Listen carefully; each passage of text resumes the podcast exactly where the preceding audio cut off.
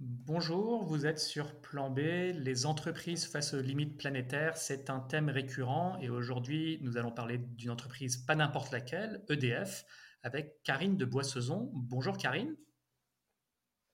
Bonjour Cyrus. Carine, tu es Chief Impact Officer chez EDF et tu vas nous expliquer en quoi ça consiste.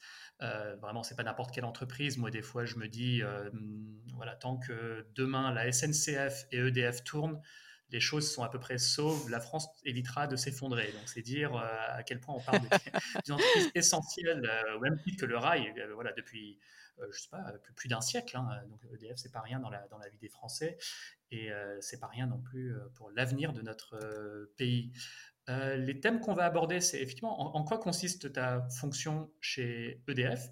C'est quoi les enjeux environnementaux auxquels EDF doit apporter une réponse? Parce qu'à première vue, moi-même, je me disais, apparemment, a priori, c'est pas les plus problématiques. C'est une entreprise qui produit une énergie déjà bas carbone, nucléaire, hydraulique. Tout va bien. Et pourtant, non. Contrairement à ce qu'on pourrait penser, il y a des enjeux environnementaux et tu vas nous en parler. On ne va pas parler seulement environnement, mais aussi social et sociétal pour que tu nous décrives un peu les enjeux, les chantiers à impact social et sociétal que vous menez. On va essayer de se projeter en 2050. EDF est stratégique dans l'histoire de la France et le sera dans son avenir. Comment tu vois cette maison dans les prochaines décennies? Et enfin, la question des pénuries. Je pense que voilà, il y a 5 ans, ça serait apparu lunaire. L'hiver dernier, je ne sais pas dans quelle mesure, on était pas loin d'une pénurie d'électricité, entre autres. Dans quelle mesure on peut appréhender la chose, quel est le risque dans les années, décennies à venir. Voilà pour cette introduction. Carine, je te laisse m'en dire plus sur ta fonction chez EDF. Merci beaucoup. Tu l'as dit, donc la notion d'impact, en fait, c'est un nom de direction nouveau puisqu'on a changé l'année dernière lors de l'Assemblée générale du groupe, mais c'est un chemin de 4 ans en fait.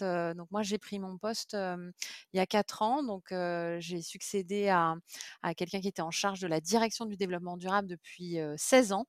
Et en fait, j'ai découvert en prenant mon poste que EDF, c'était la première entreprise à avoir une mission qui s'appelait à l'époque environnement au sein des entreprises, on va dire des grandes entreprises en France, hein, celles qu'on peut nommer dans le SBF 120, et donc ça date de 1988. Donc il y a quand même une histoire hein, assez longue, alors tu l'as dit, liée aussi évidemment à l'histoire d'EDF. Hein.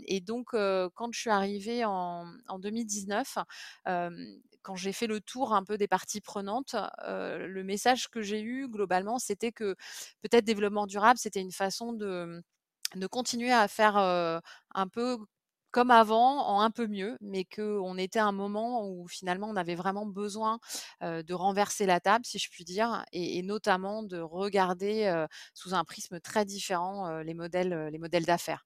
Et donc on a commencé par regarder finalement ce que c'était cette notion d'impact qui commençait à monter autour de nous, et notamment au sein de la finance à impact. Et c'est vrai que accéder à de la finance compétitive pour un groupe qui investit plus de 20 milliards d'euros par an et qui a 64 milliards de dettes, c'est pas anecdotique évidemment. Et ouais. En fait, en faisant ce travail, on s'est rendu compte que la notion d'impact, elle était intéressante parce qu'elle nous permettait d'avoir à la fois une posture d'humilité qui était de dire toute activité humaine a des impacts négatifs. Il faut évidemment en rendre compte, essayer de les minimiser. Et à l'inverse, bien sûr, on a des impacts très positifs et là, on a un rôle et une responsabilité très forte de les maximiser. Et donc, on a publié notre premier rapport impact, ça c'était en 2021. On a publié notre Impact Score en 2022, donc c'est une méthodologie du mouvement Impact France.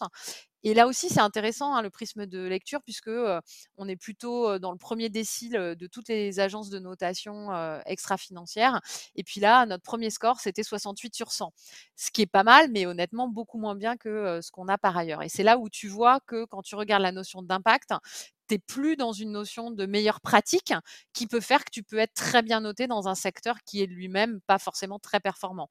Et donc voilà, donc je trouve que c'est un prisme de lecture qui est intéressant. Et puis à la fin, bah voilà, on a changé de nom et aujourd'hui on s'appelle Impact. Et donc qu'est-ce qu'il y a derrière l'impact? Il y a l'ensemble de ce qu'on met derrière la RSE, c'est-à-dire à la fois la partie climatique, la partie préservation des ressources, la partie bien-être et solidarité. Et donc c'est vraiment le E et puis le S, donc environnement et sociétal, mais aussi la gouvernance, qui est vraiment un élément pour moi critique de crédibilisation de tous les engagements RSE qu'un groupe comme nous peut prendre. Parce que si on est une direction hors sol qui n'a aucun ancrage, aucune racine dans les décisions les plus petites soient-elles dans les métiers, bah, finalement, on prend un risque évidemment important à la fois de greenwashing ou de social washing, mais aussi surtout de désengagement finalement de nos salariés. On va parler un à un des piliers environnementaux, socio-sociétaux, et j'y avais pas pensé, mais la gouvernance, surtout si tu dis que c'est essentiel, on fera un point aussi, j'avais pas prévu. Mais alors, sur l'environnement, est-ce que tu peux nous faire peut-être un panorama des enjeux? À nouveau, moi je ne pensais pas qu'il y ait même lieu de se poser la question. Je dis, bah, EDF, globalement, ses impacts environnementaux sont positifs, produire une électricité bas carbone. Bon, les choses sont peut-être plus complexes que ça, peut-être. Je te laisse exposer peut-être certains des enjeux matériels environnementaux. Exactement. Alors, cette première partie, elle est vraie et elle est importante. C'est-à-dire, EDF, c'est le premier producteur d'électricité au monde sans émission directe de CO2. C'est important quand même de le rappeler. Donc, c'est évidemment une responsabilité forte de continuer à être au rendez-vous de cette électricité décarbonée, puisque tout le monde dit évidemment que pour décarboner l'économie, il faut électrifier. Et donc, il faut que cette électricité, elle soit décarbonée elle-même et puis évidemment, elle soit compétitive et accessible. Et donc ça, oui, c'est un impact positif majeur. Et c'est évident que quand tu interroges les salariés du groupe, c'est la première chose qui va venir hein, quand on va leur parler de quel est finalement le rôle essentiel hein, d'un groupe comme le nôtre. C'est évident que cette production décarbonée, qu'elle soit, comme tu l'as dit, première électricité décarbonée dans l'histoire du groupe, c'est l'hydroélectricité. Et puis après, évidemment, le nucléaire et puis aujourd'hui, le solaire et l'éolien.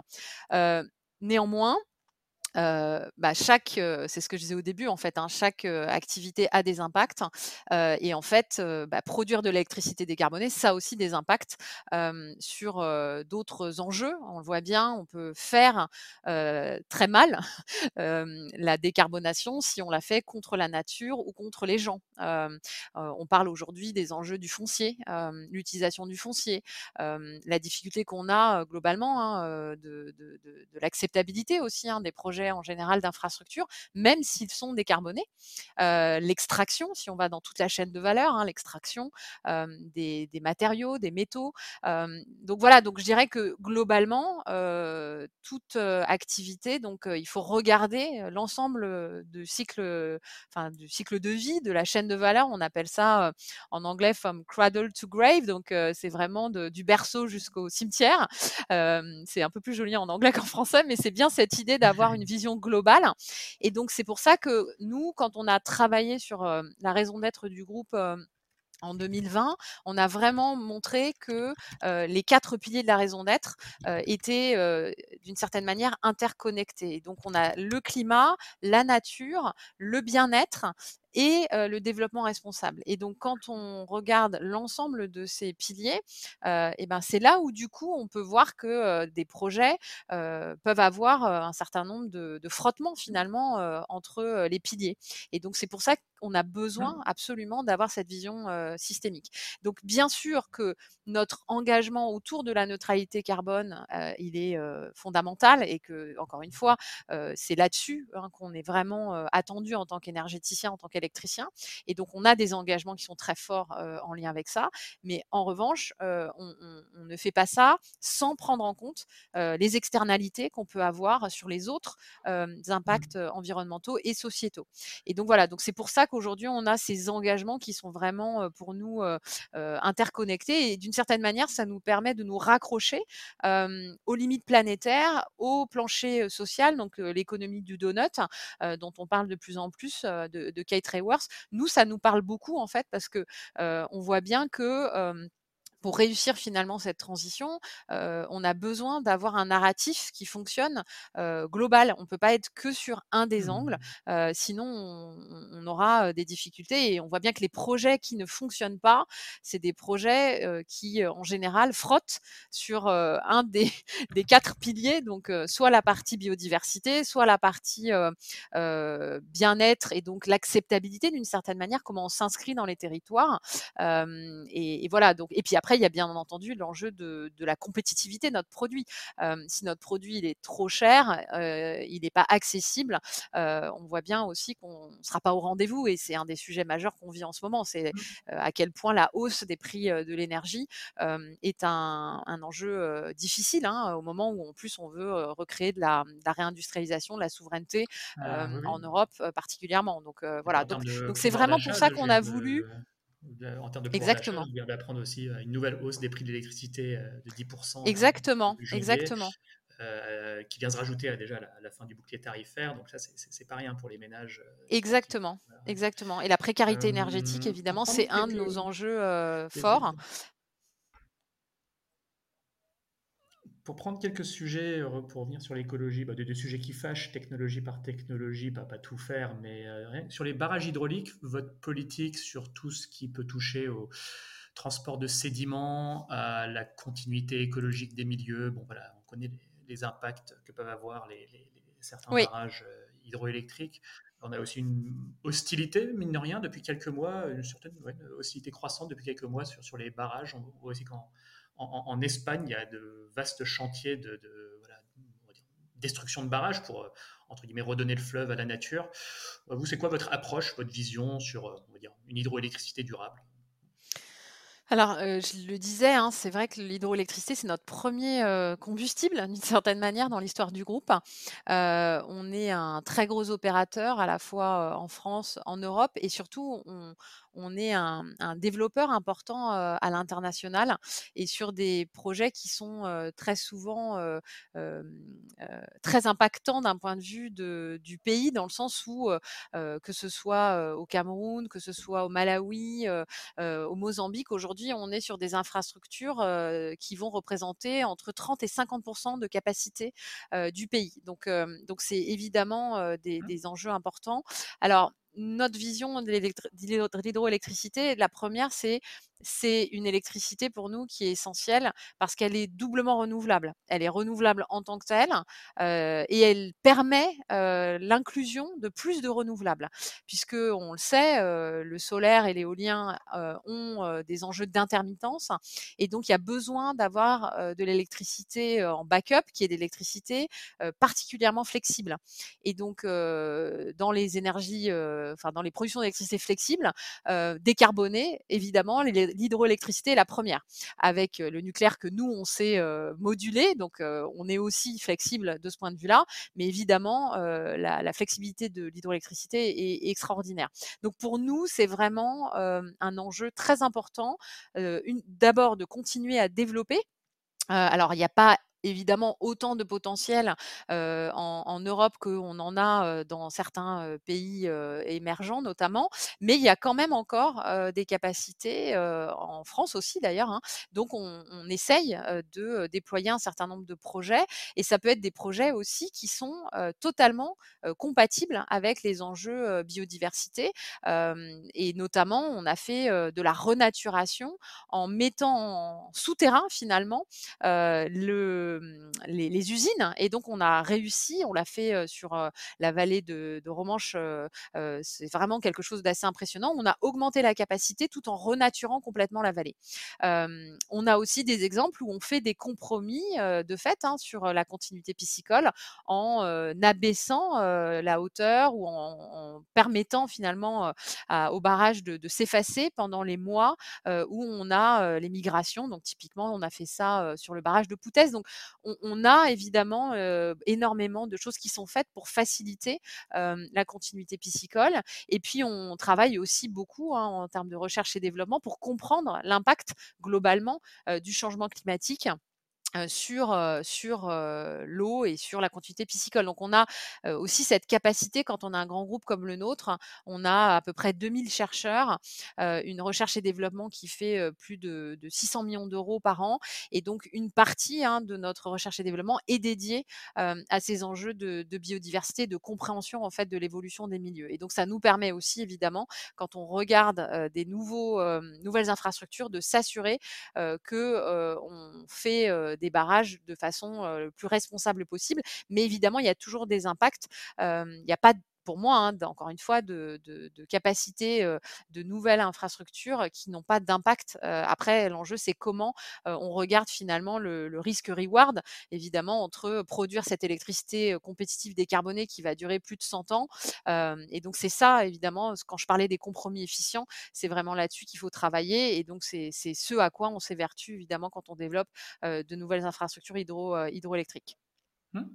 On peut parler de nucléaire aussi pour monter d'un cran dans les sujets qui fâchent en attendant les éoliennes. Donc là encore, l'idée n'étant pas de provoquer les gens ou quoi, mais juste d'en parler calmement et que tu puisses développer l'approche. Oui, tu parlais tout à l'heure d'extraction minière, se posait la question de l'uranium, oui, des mines d'uranium. Se posera aussi la question des déchets nucléaires, même si j'éviterais bien de trop m'apesantir sur CIGEO et compagnie, parce qu'il y a déjà beaucoup d'informations, oui, dans le domaine public. Voilà, c'est des choses assez connues. Mais peut-être là aussi sur, on va dire, la durabilité, soutenabilité de la chaîne de l'uranium jusqu'aux déchets. Est-ce que tu peux développer l'approche d'EDF? Alors, évidemment, c'est un sujet de responsabilité qui est très important quand on est dans le nucléaire. C'est un sujet sur lequel on est, c'est l'intérêt. On a la chance d'être dans un pays où on a des acteurs qui sont impliqués sur l'ensemble de la chaîne de valeur, comme tu l'as dit. Donc, pas tous EDF d'ailleurs, mais avec Orano notamment. Donc, donc aujourd'hui, je dirais que c'est des enjeux sur lesquels on est évidemment très attentif, ne serait-ce que parce que quand on parle de l'analyse du cycle de vie du nucléaire, on a fait récemment, ça date de 18 mois de mémoire, une analyse de cycle de vie avec une revue critique qui est publiée d'ailleurs sur notre site et qui donne une analyse de cycle de vie donc à 4 grammes par kilowattheure, donc qui est évidemment très très faible, exactement. Donc aujourd'hui, c'est une performance évidemment très importante. Mais quand tu regardes les 4 grammes, en fait, la majorité vient de la partie amont, et en lien évidemment avec la partie minière.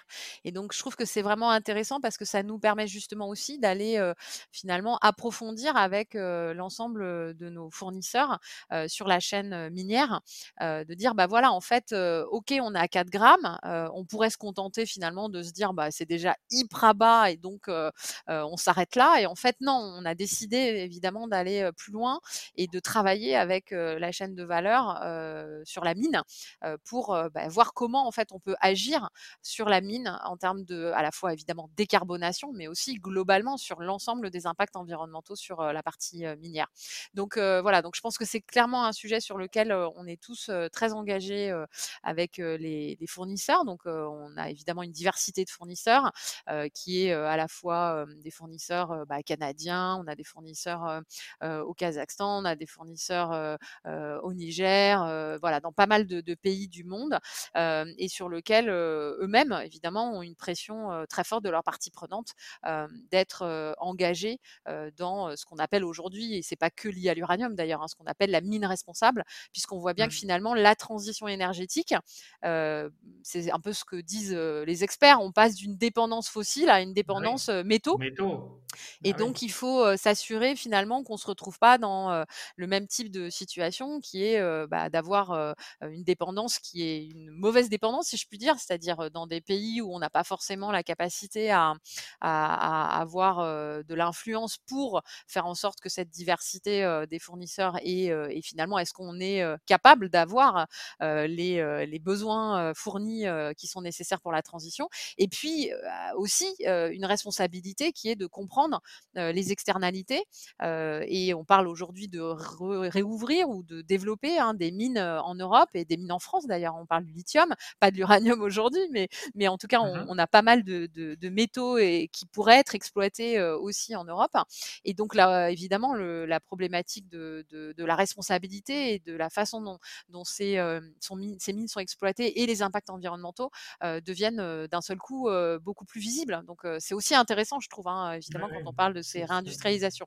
Et donc voilà, donc aujourd'hui le lithium en Alsace qui est seul fournirait l'équivalent des besoins de la France, ça veut dire que exactement. Et en fait, ce qui est intéressant quand on regarde ce sujet des dépendances aussi, je trouve, et c'est pas moi qui le dis, c'est Emmanuel H, mais c'est de dire finalement le niveau de dépendance qu'on a dépend aussi de quels besoins on essaye de fournir. C'est-à-dire que si, par exemple, on regarde les véhicules électriques, si on réfléchit à notre besoin en lithium en pensant à des véhicules qui font 3 tonnes avec des grosses batteries, on n'a pas le même niveau de dépendance à l'externe que si on pense des petites voitures avec des petites batteries, évidemment. Donc voilà, donc tout ça est totalement dépendant du projet de société qu'on veut aussi et quelle est vraiment la transformation qu'on essaye de faire et d'où le sujet de la sobriété. Donc évidemment, nous, c'est un de nos enjeux. On a la chance, comme tu l'as dit au début, de se dire on est du bon côté de la force parce qu'on produit de l'électricité décarbonée et on sait qu'on a besoin d'électricité décarbonée pour sortir les fossiles. Néanmoins, le premier acte, c'est quand même de travailler sur l'existant et l'efficacité énergétique de ce qu'on a et la sobriété. Parce que tout ce qu'on pourra faire là-dessus fait qu'on va minimiser les besoins de nouvelles infrastructures et donc la pression sur les ressources au sens large. Donc voilà, donc je pense que c'est vraiment important. Quel rôle vous pouvez jouer là-dessus concrètement pour... Parce que bon, vous ne faut pas non plus tout vous mettre sur les épaules. On vous demande de produire, vous produisez. Oui. Enfin, il y a une demande. Bien sûr. Mais quel rôle vous pouvez néanmoins jouer en aval sur la sobriété des entreprises, des ménages ? Exactement. Alors en fait, je pense que c'est ce qui s'est passé d'une certaine manière, de façon un peu peut-être violente avec la crise qu'on a vécue en 2022 que tu mentionnais, c'est-à-dire la combinaison de la guerre en Ukraine plus les difficultés du parc nucléaire avec la corrosion sous contrainte qui a affecté un certain nombre de nos réacteurs et donc cette peur effectivement du passage de l'hiver et une réaction très forte d'ailleurs dans la presse avec cette tribune qui avait été signée par mon PDG, celui de Engie et de Total, qui évoquait la sobriété. Donc, alors évidemment, cette tribune, elle a fait énormément réagir parce que on s'est dit, quand même, les 3 entreprises qui sont concurrentes et qui, par ailleurs, leur modèle d'affaires, c'est plutôt de pousser du volume, elles nous disent qu'il faut faire de la sobriété, c'est quand même que ça doit être grave, quoi, qu'il se passe quelque chose. Et donc, c'est vraiment intéressant parce que ça a été vraiment une tribune assez marquante finalement pour l'ensemble de nos parties prenantes.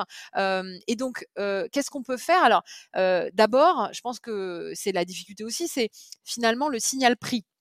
Le signal prix, il est quand même intéressant, c'est-à-dire quand le prix finalement n'est pas important, quand le coût de l'électricité n'est pas un sujet, d'une certaine manière, tu as une capacité à gâcher, si je puis dire, qui est plus importante que quand ça devient un sujet économique. Et donc, c'est vrai que même s'il y a eu le bouclier tarifaire qui a été très protecteur par rapport à tout ce qui s'est passé dans tous les pays autour de nous, et je ne dis pas encore une fois que ça a été facile, hein, évidemment, il y a plein de gens et d'entreprises qui sont et qui ont été en difficulté du fait de la hausse des prix de l'énergie au sens large, mais globalement, on a quand même eu un bouclier tarifaire qui a été très, très protecteur. Malgré tout, les anticipations de hausses futures ont fait que il y a eu des comportements de sobriété très importants et aussi des décisions d'investissement qui se sont faites et qui perdurent. RTE, exactement. Qui disait, bah, tiens, ça semble perdurer dans le tertiaire. Exactement, exactement. Donc on a eu des baisses de consommation de l'ordre de 10 à 12% et qui continuent malgré la baisse finalement des prix, même si on reste à des niveaux qui sont évidemment élevés par rapport à il y a 5 ans, on est quand même sur des prix qui ont baissé par rapport à au pire de la crise, on va dire. Et donc c'est intéressant parce que ça a déclenché quand même, je pense, un certain nombre de comportements différents, finalement aussi d'application de lois, c'est-à-dire les 19 degrés, ils étaient déjà là, mais ils n'étaient pas forcément appliqués. Donc en fait, voilà, donc je pense que ça a été important. Et donc nous, notre rôle, c'est un rôle qui est à la fois un rôle de pédagogie, c'est-à-dire expliquer à nos clients comment ils peuvent faire des économies d'énergie qui leur permettent par ailleurs de faire des économies, évidemment économiques d'un point de vue de leur facture, mais c'est aussi accompagner ces clients, quels qu'ils soient d'ailleurs, à la fois résidentiels et grandes entreprises, sur leur propre décarbonation finalement, en prenant des décisions d'investissement qui leur permettent, peuvent leur permettre dans le contexte justement d'une vision où l'énergie pas chère ne sera peut-être plus au rendez-vous, d'avoir des paybacks, des retours sur investissement plus rapides. Et ça, finalement, c'est à la fois bon pour le climat et bon pour leur facture. Voilà, donc c'est vraiment là-dessus que nous, on considère que notre rôle est important. Et ça passe évidemment sur les gros secteurs que sont la mobilité, puisqu'on est quand même un acteur très important aussi, hein, d'un point de vue des infrastructures de bornes de recharge, donc la mobilité électrique, mais aussi évidemment les bâtiments et tout ce qui concerne finalement l'efficacité énergétique dans les bâtiments. Donc voilà, donc c'est vraiment des exemples, mais qui sont très importants. Là, on vient d'annoncer, je crois que c'était la semaine dernière, un gros contrat avec la Poste où on va les aider à faire de l'efficacité énergétique sur l'ensemble de leur immobilier. Voilà, c'est vraiment typiquement ce genre de démarches qu'aujourd'hui EDF essaye de promouvoir et aujourd'hui on est l'application, hein, quand on parle du résidentiel, l'application numérique d'EDF, c'est celle qui est la plus utilisée aujourd'hui pour justement travailler sur les éco-gestes et l'efficacité et la sobriété. Après, il y a évidemment, il ne faut pas s'en cacher, une sobriété subie et là on a beaucoup de choses à faire et ça rejoint finalement ce que tu disais sur le lien avec le social, c'est-à-dire que EDF, c'est 40 millions de clients et aujourd'hui, on a de plus en plus de clients qui ne sont pas capables de payer leurs factures, qui ont des grosses difficultés et donc EDF a pris cette décision très forte il y a 18 mois de dire on ne coupera plus les clients qui ne payent pas leurs factures. Alors, ça ne veut pas dire que c'est confortable parce qu'on fait, on baisse la puissance et donc ça veut dire que tu ne peux pas évidemment faire comme avant. Tu ne peux pas à la fois utiliser tous tes appareils électriques et le chauffage, etc. Donc, évidemment, c'est une situation qui n'est pas confortable, mais c'est quand même une situation qui est évidemment très positive par rapport à couper les clients qui sont, c'est un traumatisme évidemment de faire une coupure d'électricité. C'est tellement essentiel pour tout ce qu'on fait tous les jours. Et donc, on a travaillé avec notamment la Fondation Abbé Pierre, avec qui on est partenaire, sur un retour d'expérience depuis 18 mois, sur ce que ça a fait finalement cette mesure, qui est une mesure sociale, hein, très importante. Et donc, alors, le retour global, c'est merci, hein, globalement, évidemment, de ne pas couper l'électricité. C'est évidemment un facteur très important pour les personnes qui ont été concernées.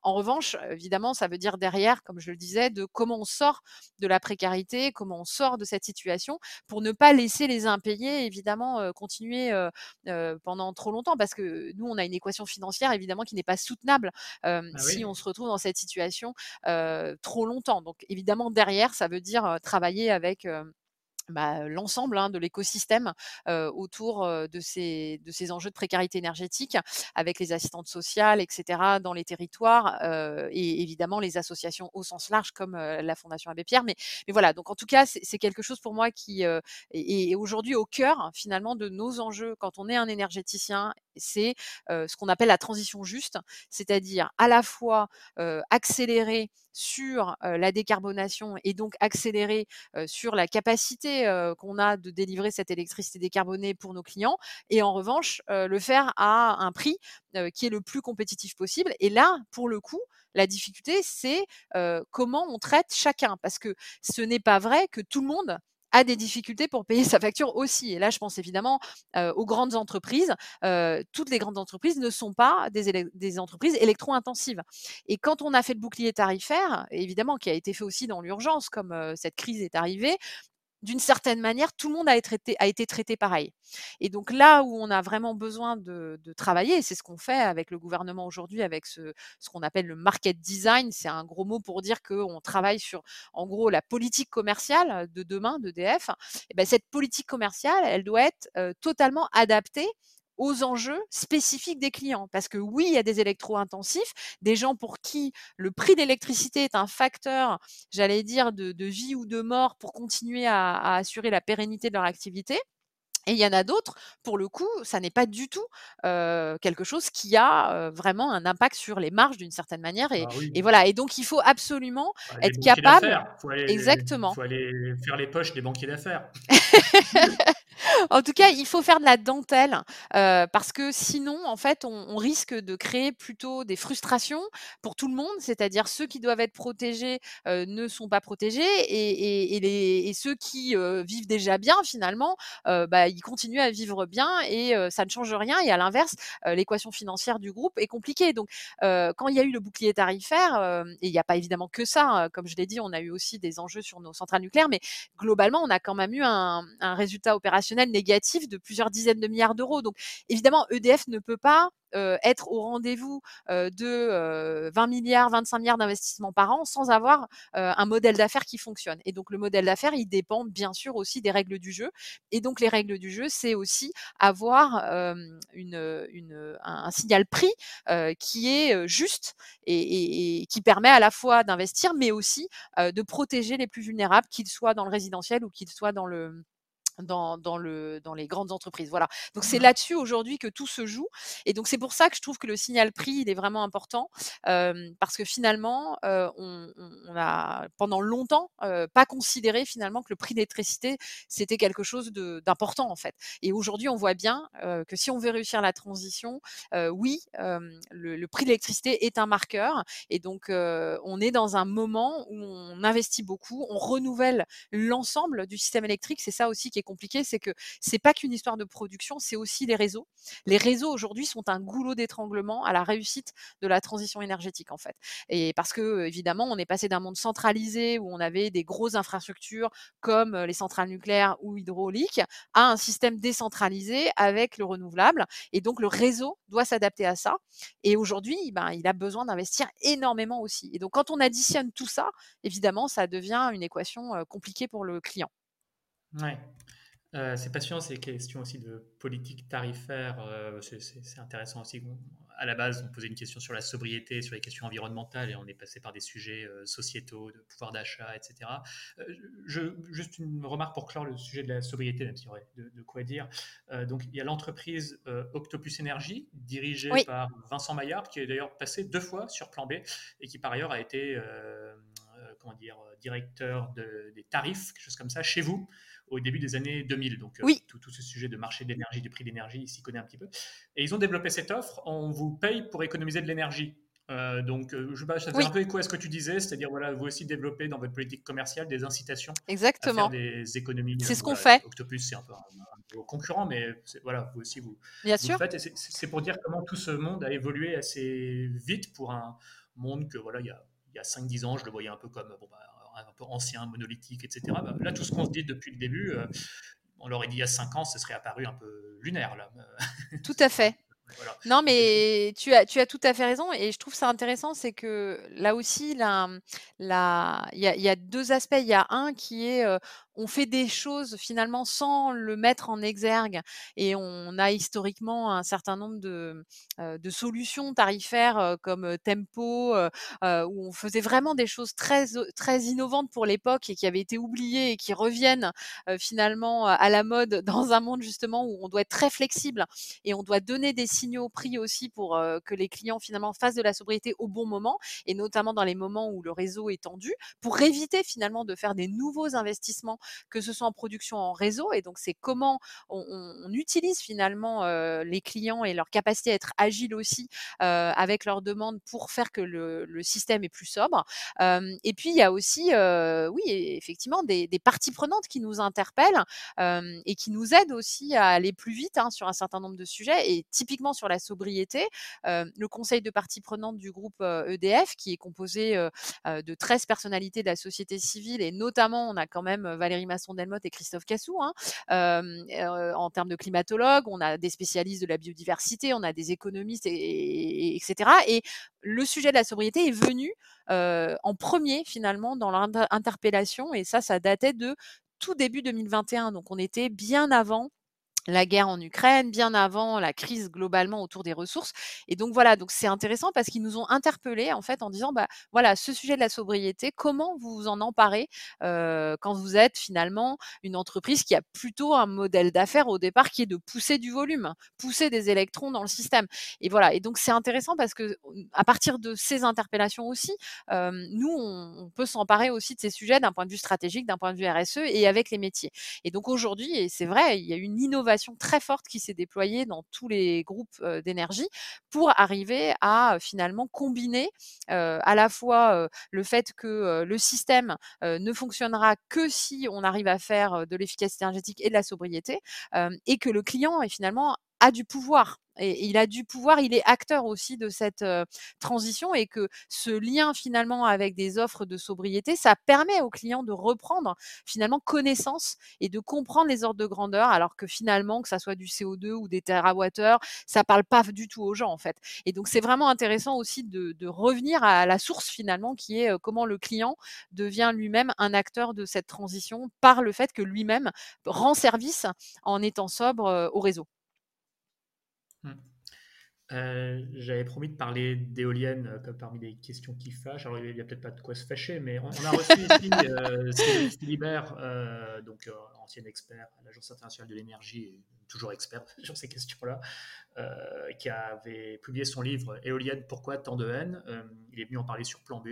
On a eu des commentaires pour toujours très sympathiques d'ailleurs. Bon bref, qu'importe. Moi d'ailleurs, je voulais pas revenir sur les polémiques, enfin non, c'est pas les polémiques, sur les résultats de la commission d'enquête sur la perte de souveraineté et d'indépendance énergétique de la France. Il y a des centaines d'heures de vidéos sur les manquements dans la politique énergétique, alors côté nucléaire, ça c'est évident, mais aussi parmi les conclusions, on a aussi raté le virage un peu sur les renouvelables, donc c'est dire à quel point, bon, on va pas revenir sur tout ça, mais toujours est-il, on est dans la situation dans laquelle on est.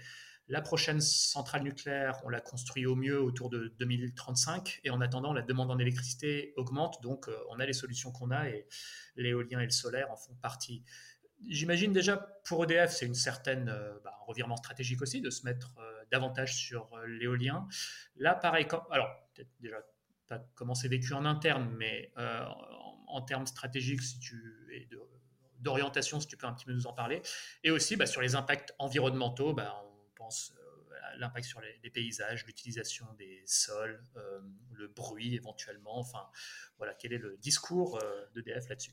Oui, c'est vraiment un sujet qui est très intéressant en termes de, effectivement, tu l'as dit, de changement stratégique, parce que c'est vrai que c'est quelque chose qui s'est passé finalement de façon aussi assez accélérée au moment où il y a eu en 2012 l'accord PS Vert, le fait qu'on parle de fermer du nucléaire. Ça a été évidemment un traumatisme, je pense qu'on peut le dire comme ça, dans le corps social, de se dire, voilà, on a eu quand même une histoire j'allais dire politique qui a été globalement assez consensuelle finalement jusque-là sur le nucléaire. Et puis bon voilà, d'un seul coup une remise en cause voilà, qui a été quand même assez traumatisante. Et donc à ce moment-là, on a lancé quelque chose que voilà, qui aujourd'hui peut paraître plus anecdotique, mais qui à l'époque était vraiment très très innovant, qui était de lancer une direction de l'intelligence collective en interne pour finalement reprendre la main des discussions stratégiques avec l'ensemble du corps social. Voilà, en disant bah évidemment il y a ça aujourd'hui, il y a le fait qu'on pourrait fermer des réacteurs nucléaires potentiellement très tôt. Bon, on a fermé de fait Fessenheim. Et donc, c'est quoi finalement le rôle d'EDF dans la transition énergétique? Et donc, on s'est approprié d'une certaine manière hein, la fameuse PPE hein, qui commence à se mettre en place, donc la programmation pluriannuelle de l'énergie en France. Et donc, cette direction de l'intelligence collective, elle a lancé un programme qui s'appelle Parlons Énergie, et on est allé à la rencontre des salariés. On a vu 40 000 salariés, donc on est 170 000 aujourd'hui, mais avec un prisme quand même très français à l'époque, puisque c'était quand même un enjeu évidemment assez français autour du mix énergétique. Et en ayant fait toutes ces discussions donc avec les salariés, est ressorti 21 défis qui étaient lancés au comité exécutif. Et pour la première fois, on a eu un comité exécutif qui était filmé en direct pour tous les salariés du groupe. Et le comité exécutif, finalement, devait rendre compte de ce qu'il prenait ou pas dans les défis qui étaient proposés par les salariés. Et c'est vraiment dans cette instance de discussion que s'est joué beaucoup de choses autour de assumer, même si c'était un pilier stratégique du groupe, de dire le nucléaire et les renouvelables, c'est nos deux jambes. En fait, on n'a pas le luxe aujourd'hui de se passer d'aucune technologie bas carbone. C'est vraiment le message qu'on a voulu passer, qui était de dire, en fait, la bagarre nucléaire-ENR, elle n'a qu'un gagnant qui est les énergies fossiles.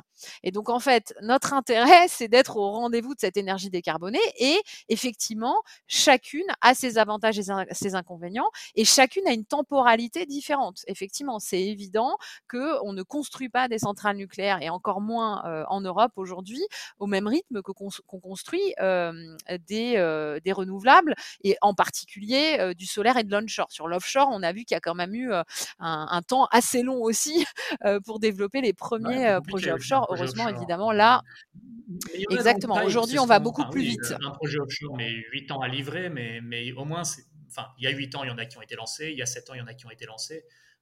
Oui, exactement. On n'a pas fait pendant, exactement. Et donc voilà, donc ce que je veux dire, c'est qu'aujourd'hui, le corps social, la stratégie, elle est effectivement sur ses deux pieds, d'un point de vue de la production, où on a l'ensemble, en gros, des énergies décarbonées. Après, c'est aussi l'histoire du groupe a été qu'on a quand même beaucoup déployé des renouvelables en dehors de France, et en partie dans des pays où les conditions finalement étaient propices aussi aux économies d'échelle, et c'est-à-dire des capacités à faire des projets très gros sur lesquels on avait aussi du foncier effectivement qui était plus facilement accessible, et sur lequel on pouvait évidemment avoir aussi un impact en termes de capacité d'obtenir des prix très compétitifs, en particulier sur le solaire. Et donc ça nous a permis de faire bénéficier aussi après aux projets français d'avoir toute cette capacité finalement compétitive pour développer des projets qui étaient intéressants. Et donc on le voit bien d'ailleurs hein, entre les premiers projets renouvelables solaires ou offshore, la baisse des coûts qui a été quand même exponentielle. Alors évidemment là en ce moment on est dans un moment plus compliqué puisqu'on a une combinaison de hausse des taux d'intérêt et de chaînes de valeur qui ont été quand même pas mal bouleversées depuis 3-4 ans, qui font que là aujourd'hui on a malheureusement plus de difficultés sur certains projets, et je pense notamment dans les pays où tu ne peux pas forcément renégocier ton tarif, et quand tu as évidemment l'ensemble de tes coûts qui a augmenté mais ton tarif qui bouge pas, là tu as potentiellement des projets qui vont ne pas se faire, et on le voit notamment aux États-Unis sur l'offshore où il y a pas mal de projets qui sont en difficulté. Et donc aujourd'hui nous, quand on regarde les développements renouvelables, alors on est un acteur important du renouvelable au sens large.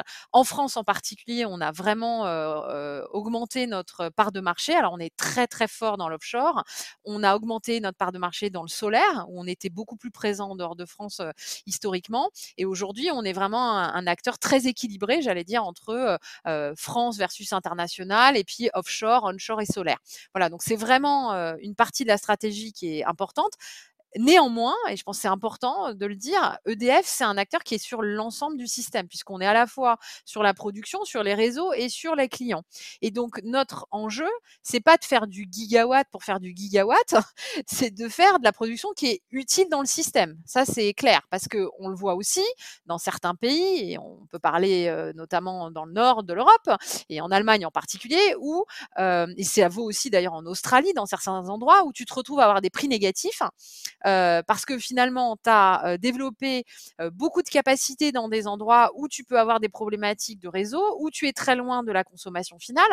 Et donc, finalement, le système est perdant parce que le réseau, il a des grosses difficultés à équilibrer le système. Et puis, tu te retrouves à avoir des prix négatifs, quoi. Donc, voilà. Donc, notre enjeu, c'est aussi de se dire, c'est quoi la big picture? Comment, en fait, le système, il est efficace d'un point de vue technique, d'un point de vue économique? Et c'est vraiment, je pense, ce qui te différencie d'EDF de la plupart des acteurs qui sont que sur une partie finalement de la chaîne de valeur.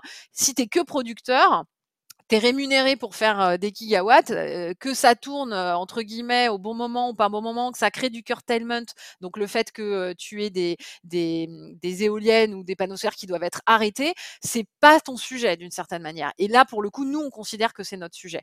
C'est notre sujet parce qu'on est l'opérateur intégré et puis par ailleurs, on est une entreprise 100% État et donc à la fin, quand même, l'intérêt aussi de l'intérêt général, il est quand même important. Bon, voilà. Donc, c'est aussi pour ça que on est, j'allais dire, précautionneux d'une certaine manière de comment on développe le renouvelable, sur quelles conditions et là où ça nous paraît évidemment le plus utile et le plus pertinent, encore une fois, économiquement. Et donc aujourd'hui, quand on regarde les enjeux d'acceptabilité, je pense qu'il y a plusieurs aspects. Il y a un aspect qui est de la planification. Parce que c'est sûr que quand tu as des enjeux de foncier, de densité, de paysage, qui sont des sujets qui sont pour le coup assez subjectif, évidemment, et l'histoire que tu as à ton paysage, c'est quelque chose, voilà, c'est difficile, en fait, à, j'allais dire, encore une fois, à objectiver, c'est-à-dire quelqu'un qui va trouver qu'une éolienne, c'est laid, et quelqu'un d'autre qui va trouver qu'une centrale nucléaire, c'est laid, enfin, bon, voilà, donc, moi, j'ai pas d'avis spécifique, mais en tout cas, c'est des choses qu'il faut, évidemment, intégrer dans la façon dont on regarde l'intégration, finalement, des projets, et puis, quel est le lien, finalement, entre le projet et la compétitivité pour le territoire et l'accès à cette énergie pour le territoire. Et donc, c'est vraiment comment on recrée ce lien clair entre le projet et le territoire. Voilà. Et donc, c'est ça sur quoi je pense qu'on a tous à travailler. Et puis là aussi, les externalités, parce que quand le renouvelable, c'était tout petit, on ne parlait pas des externalités, évidemment. Plus ça devient important, ça devient visible et exactement, plus ça devient visible et plus tu vois les externalités. Et donc, c'est normal aussi qu'on en parle plus. Et ce n'est pas parce que tu parles des externalités que tu es anti-renouvelable et que tu es un pro-nucléaire. Moi, je pense qu'il faut arrêter c'est pareil pour la voiture électrique. Dès que tu critiques la voiture électrique, tu es vu comme quelqu'un qui ne veut pas la transition. Bah, non, il faut parler des sujets, mais dans les ordres de grandeur, dans l'ensemble. C'est-à-dire de se dire, bah oui, il y a des externalités négatives et donc comment on les adresse. Et donc, c'est pareil pour le renouvelable. Et donc, nous-mêmes, aujourd'hui, on a énormément travaillé sur, typiquement, le recyclage des pales. Comment on fait ce sujet du recyclage des pales? Comment on gère pareil pour les panneaux solaires, évidemment. Comment on travaille pour avoir le moins d'empreintes foncières possible? Et donc, on fait du solaire flottant, on fait de l'agrivoltaïsme. Enfin, voilà, comment on fait du repowering? C'est-à-dire, on augmente la capacité sur des parcs existants plutôt que faire des nouveaux parcs. Donc, tout ça, c'est des sujets sur lesquels on travaille aujourd'hui de plus en plus parce qu'on devient avec des impacts plus importants, plus on développe. Et donc, c'est normal aussi qu'on voit, je pense, plus de critiques qui arrivent. Ça ne veut pas dire qu'on est anti-ENR et qu'on empêche son déploiement. Ça veut dire qu'on adresse les sujets de fond et heureusement. Donc, moi, je trouve ça plutôt sain. Après, évidemment, il ne faut pas que ça soit au détriment de l'intérêt qui est, c'est une électricité décarbonée dont on a besoin. Et ça, c'est évident. Écoute, très, très clair, cette réponse détaillée et précise à une question très large, à la fois sur la stratégie d'EDF en matière de renouvelables et on va dire les impacts de l'éolien et comment les gérer.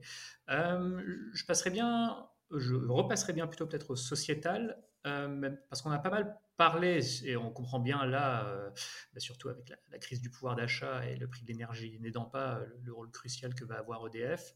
Est-ce qu'il y a d'autres sujets sociétaux qu'on n'a pas abordés? Il ne m'en vient pas forcément. Sinon, on peut aussi passer au social, parce que EDF, c'est aussi 170 000 salariés, donc il y a des questions de bien-être au travail. Mais peut-être d'abord, voilà, s'il y a d'autres enjeux sociétaux. Mais en fait, les sujets sociétaux, pour moi, ils sont, on les voit, je pense, beaucoup exprimés aujourd'hui dans les COP. Hein.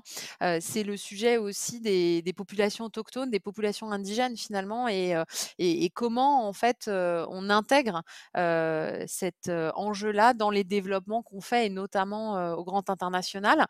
Et derrière, tu as aussi cette vision des droits humains, finalement, des droits à la nature qui arrivent aussi. Donc, pour moi, ça, c'est vraiment des changements très forts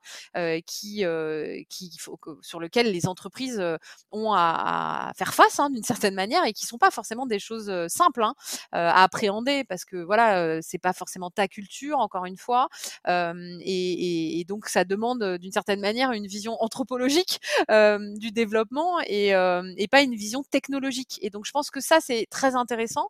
Nous, on travaille beaucoup avec typiquement Futuribles qui a produit ce rapport qui s'appelle Vigie sur c'est quoi être humain en 2050. Je trouve ces sujets de prospective et la place de l'homme et notamment évidemment son lien avec la nature, c'est des sujets sur lesquels ça nous interpelle, et c'est important aussi de replacer cette compréhension des enjeux plus larges, et qui sont aussi des enjeux évidemment géopolitiques en ce moment, le Grand Nord, le Grand Sud, hein, comme on l'appelle, et moi je trouve que ça interpelle énormément de la façon de nous développer nos entreprises, de la façon dont on intègre en fait ces sujets-là, et encore une fois, c'est vraiment pas simple, hein. Mais en tout cas, pour moi, c'est quand même des marqueurs importants qu'on ressent beaucoup en ce moment dans les clivages des COP, hein, sur comment on est en tant que pays développé, comment on accompagne la transition dans d'autres pays, et comment on n'est pas vu, si je le fais de façon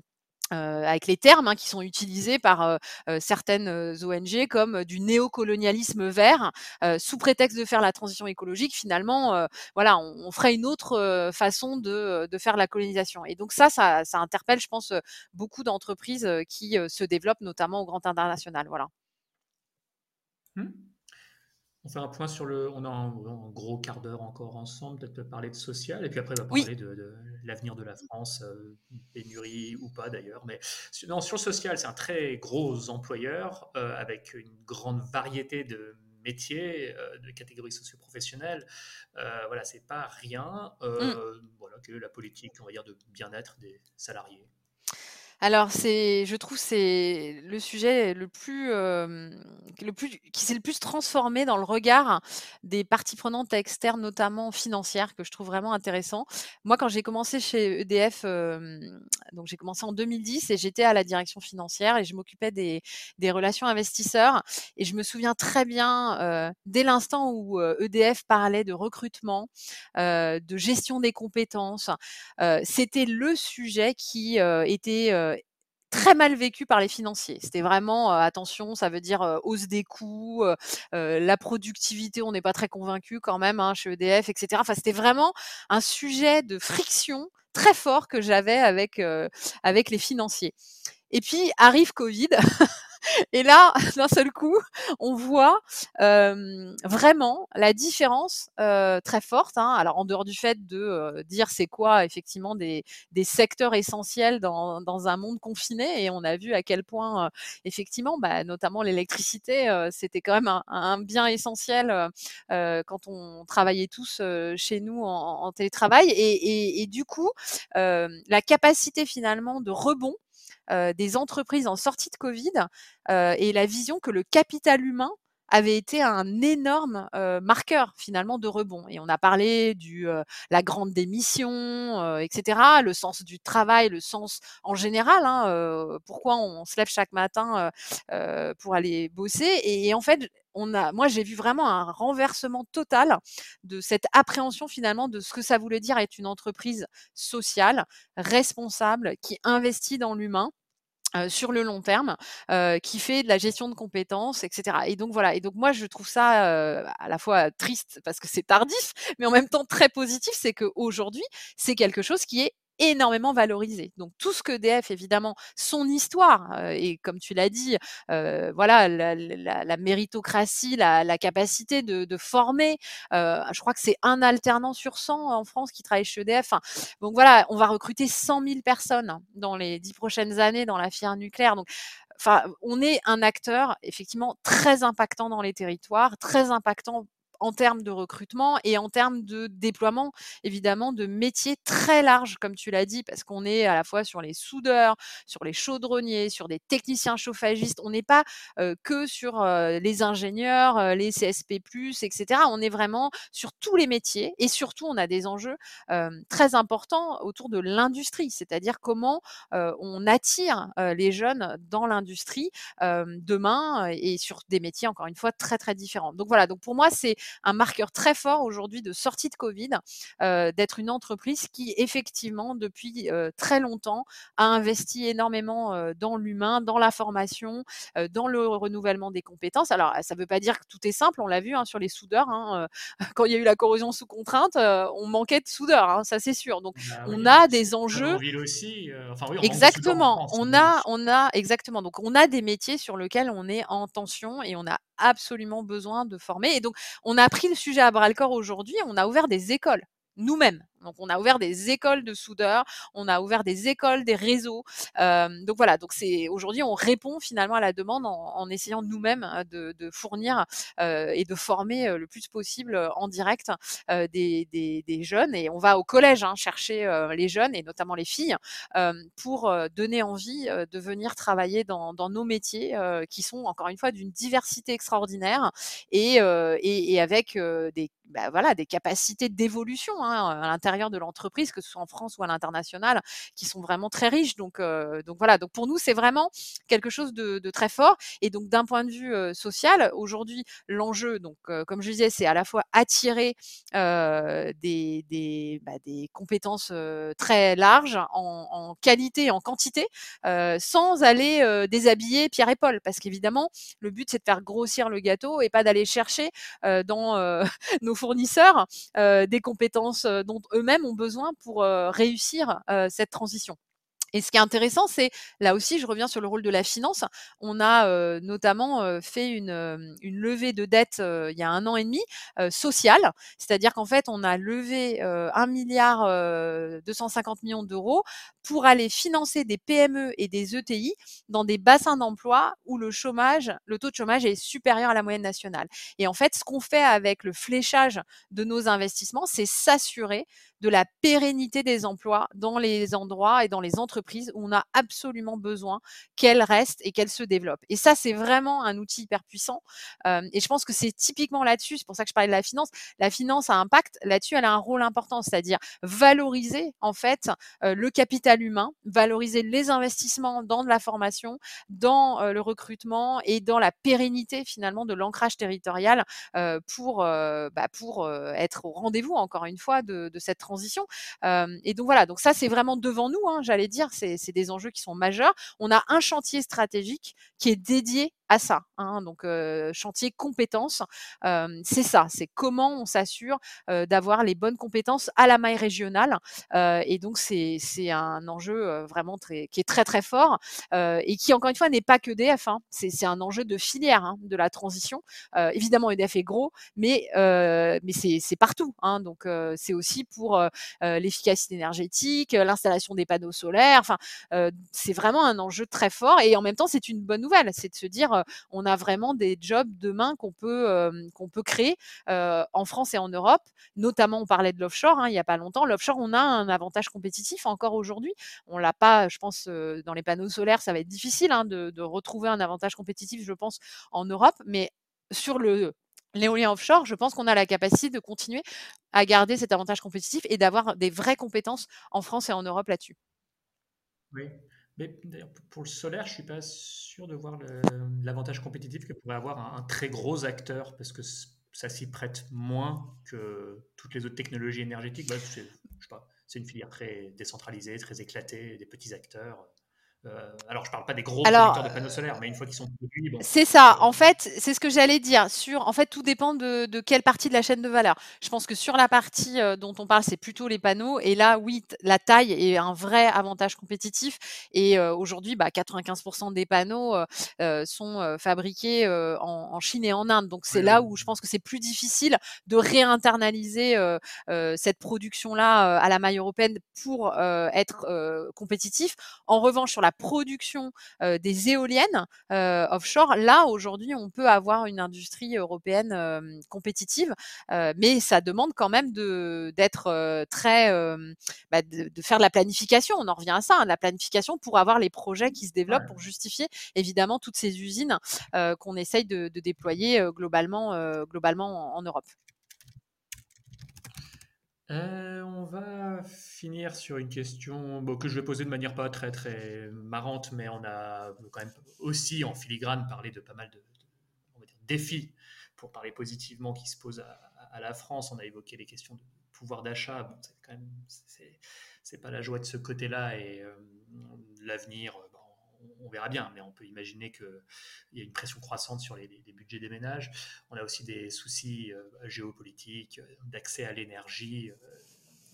La France et l'Europe sont parmi les zones du monde qui se réchauffent le plus rapidement. Enfin bon, voilà, comme le dit Stéphane Linou, qui est passé sur Plan B aussi, au menu des emmerdes, on n'en est qu'à l'apéro. Dans ce contexte-là, voilà, en fait, c'est ce que je disais en intro, on compte un peu comme EDF, comme soupape face à l'effondrement. Non, mais voilà, je pense qu'on peut quand même conclure là-dessus. On a dit pas mal de choses sur le rôle d'EDF dans la société et tout ce que ça pourrait apporter. Finalement, je pense que je te laisse résumer effectivement comment vous vous voyez pour contribuer à un avenir qui soit moins noir que ce que j'ai un peu dépeint. Oui. En fait, moi, je pense que... Alors, évidemment, moi, je projette EDF bien après 2050, je te rassure. Donc, je ne nous projette pas du tout dans une entreprise effondrée, au contraire. Et en fait, je pense que la clé, aujourd'hui, c'est l'adaptation. C'est-à-dire, en fait, on parle beaucoup, beaucoup d'atténuation et donc baisser nos émissions de CO2. Et évidemment, c'est essentiel.